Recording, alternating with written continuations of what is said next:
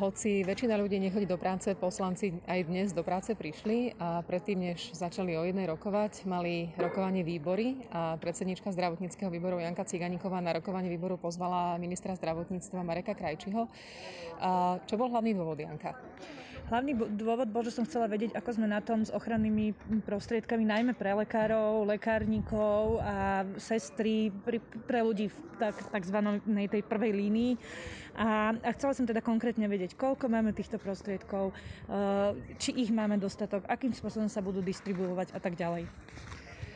Tie informácie, ktoré ste dostali, sú asi premenlivé a každý deň sa aktualizujú. Ako si ty v kontakte s ministrom? Chodívaš ešte na krízový štáb? No tak minister to má veľmi ťažké teraz do začiatku. Treba si uvedomiť, že my tu máme teda koronu, krí, koronu krízu alebo pandémiu, epidémiu, e, ktorá je sama o sebe ťažká a ešte do toho zmena vlády. Čiže musím povedať, že zo začiatku naozaj pán minister mal toho, má toho nad hlavou aj teraz, ale mal toho, že extrémne veľa. Preto som sa snažila e, kumulovať svojich, svoju komunikáciu do minimálneho počtu nejakých e-mailov, hovorov a, a, a tak ďalej. Ale chcem veľmi pekne poďakovať, že som bola prizvaná aj na krízový štáb, kde mi boli teda otvorené dvere, vďaka čomu mám informácie, viem informovať verejnosť.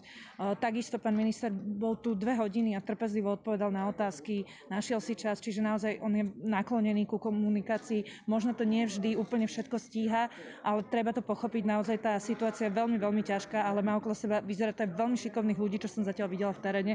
Takže tá komunikácia tu je a je tu aj na, naozaj maximálna snaha odpovedať veľmi transparentne a racionálne. Mne sa ani, ani raz nestalo za tie dve hodiny, že by sa niekto krútil alebo, alebo nejakým spôsobom zavádzal alebo neodpovedal na otázku. Ako naozaj úplne na rovinu sme sa bavili a považujem to za prínosné. Tak daj tie dáta teda, ako sme na tom s, tým, s, tom, s, tým, s tou zdravotníckou prípravou. No ja som sa pýtala najmä na tých teda lekárov, sestry, lekárnikov, ako som hovorila, záchranárov.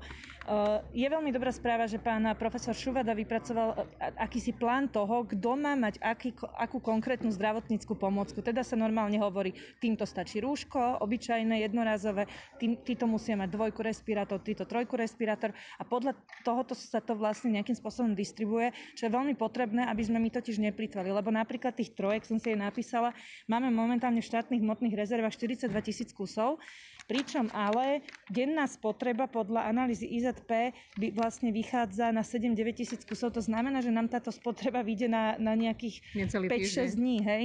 A, a teda je na mieste otázka, že čo ďalej a je na mieste aj plánovať, že, že, že teda vieme, kedy sa nám to asi minie a akým spôsobom budeme ďalej, uh, ďalej pokračovať.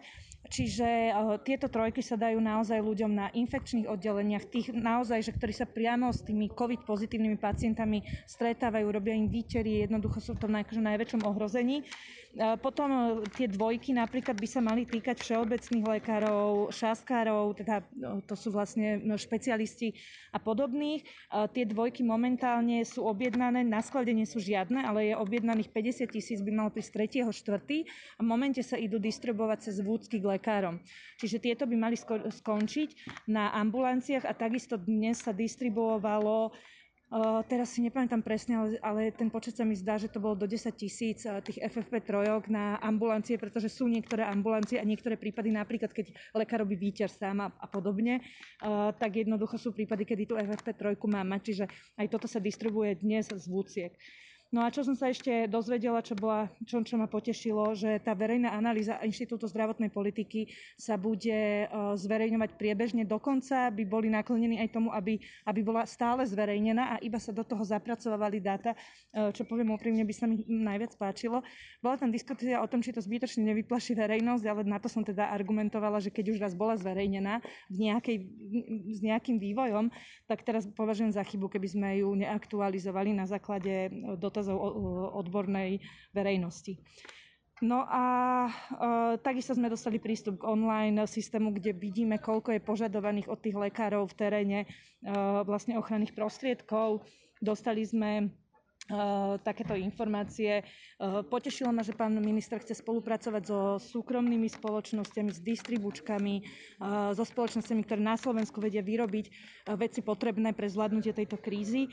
Ide robiť akýsi, akú spolo, akúsi spoločnú kopu všetkého, čo máme na Slovensku k dispozícii, lebo momentálne sme vedeli rátať iba s tým, čo mali štátne hmotné rezervy, čo som považovala za chybu a považujem tento krok spolupráce všetkých, ktorí tu spoločne žijeme, za, za veľmi dobrý a myslím si, že tam sa nájdú ďalšie ochranné prostriedky pre našich ľudí, hlavne teda v prvej línii.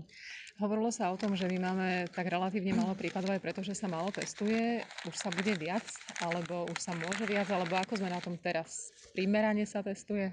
No, netestuje sa dosť. Za, za mňa netestuje sa dosť a ja, ja som si to tak, akože už, už prvé dní som si to preratávala na, na Južnú Koreu, ktorá toto napríklad zvládla. Ak si dobre pamätám, to išlo, oni má 50 miliónov obyvateľov a uh, zvládli to tak, že robili 10 tisíc testov denne. Keby sme to chceli nejakým spôsobom našiť na, na naše malé Slovensko, je tu 5 miliónov obyvateľov cca, hej, niečo navyše. Čiže minimálne tisíc testov. Keď sa, ja vždy, keď vidím výsledok pod tisíc, tak som sklamaná. A, a, a to preto, že minimálne na tejto hranici by som chcela byť. Pritom premiér Matovič slúbil 3000 testov denne. Bola som na tom stretnutí, kde naozaj um, súkromné laboratória garantovali navýšenie tých objemov a uh, samozrejme som s nimi telefonovala, stavajú momentálne stany, robia všetko preto, aby tie odbery vedeli brať. Však na druhej strane je to aj v ich osobnom záujme, však oni to zase nerobia zadarmo, netvárme sa. Čiže oni sú motivovaní, aby takéto niečo robili a naozaj tento týždeň, hneď ako sa bude dať, by tie testy mali naozaj naozaj začať narastať čo najviac. Myslím si, že štát už akože svoje kapacity už je tesne pod maximum, ale veľmi pomôcť vedia teda súkromné labaky. Ja som za to, aby, aby všetko, čo vie, má ruky, nohy a vie testovať, nech to testuje, ale za teda štátom nejako, nejakým spôsobom stráženú cenu, lebo inak by išla veľmi hore. Potom narastú aj počty chorých, ale to asi netreba robiť paniku, lebo či testujeme, či netestujeme, oni tu sú a v tom prípade budeme vedieť aj konať. Áno, netreba robiť paniku, to treba aj povedať, že tá analýza Inštitútu zdravotnej politiky ráta s počtom nakazených, nie s počtom dokázaných prípadov, čiže s počtom nakazených, ktorý aj v iných krajinách bolo reálne viacej, ako, ako sa teda nejakým spôsobom uh, áno, vykazuje, že, že teda otestovaný. Čiže to je veľký rozdiel, že počet otestovaných v krajinách a počet nakazených, lebo ten je rádovo väčší v každej jednej krajine. Čiže áno, bude ich určite viacej, ale je to dôležité, jednoducho naozaj krajiny, ktoré testovali, tak tí zaznamenali oveľa väčšie úspechy pri zvládnutí pandémie, takže určite som napriek tomu za to. Ešte posledná vec. Nie každý, kto ochorie, má naozaj ťažký priebeh a je oveľa viacej tých, ktorí sa vyliečia, než tých, ktorí skončia na iske, na prístrojoch a u ktorých je stav naozaj vážny. Čiže aj v tomto upokojíme ľudí, že ak aj vyjdú pozitívne testy, ak aj budeme chorí, tak e, ešte stále neprehrávame ten boj. Ja si dokonca myslím, že je zbytočné napríklad, lebo je teraz možnosť testovať sa aj, aj ako samoplatca, ale v prípade, že nemá človek nejaké výrazné výraznejšie problémy a že teda môže byť na tej karanténe, tak e, je aj zbytočné možno platiť za test, pretože vo väčšine prípadov, drvivej väčšine prípadov je, je naozaj koronavírus zvládnutý e, viac menej bez problémov alebo úplne s minimálnymi problémami, že ten človek naozaj je doma, preleží to, nestretáva sa s nikým, lebo o to ide, aby to neposunul ďalej, lebo tí ďalší ľudia môžu mať problémy. A keď to zvládne, tak jednoducho už, už je viac menej bezproblémový. Takže naozaj sa to dá zvládnuť aj takýmto spôsobom. Nie každý, ktorý je testovaný, musí skončiť v nemocnici. Určite nie každému hrozí teraz e, nejaké vážne následky. My to teda ale separujeme a snažíme sa odhaliť tie prípady práve preto, aby nedošlo k nejakému komunitnému šíreniu. Ďakujem veľmi pekne, Janka. S radosťou, pekný deň a veľa síl všetkým.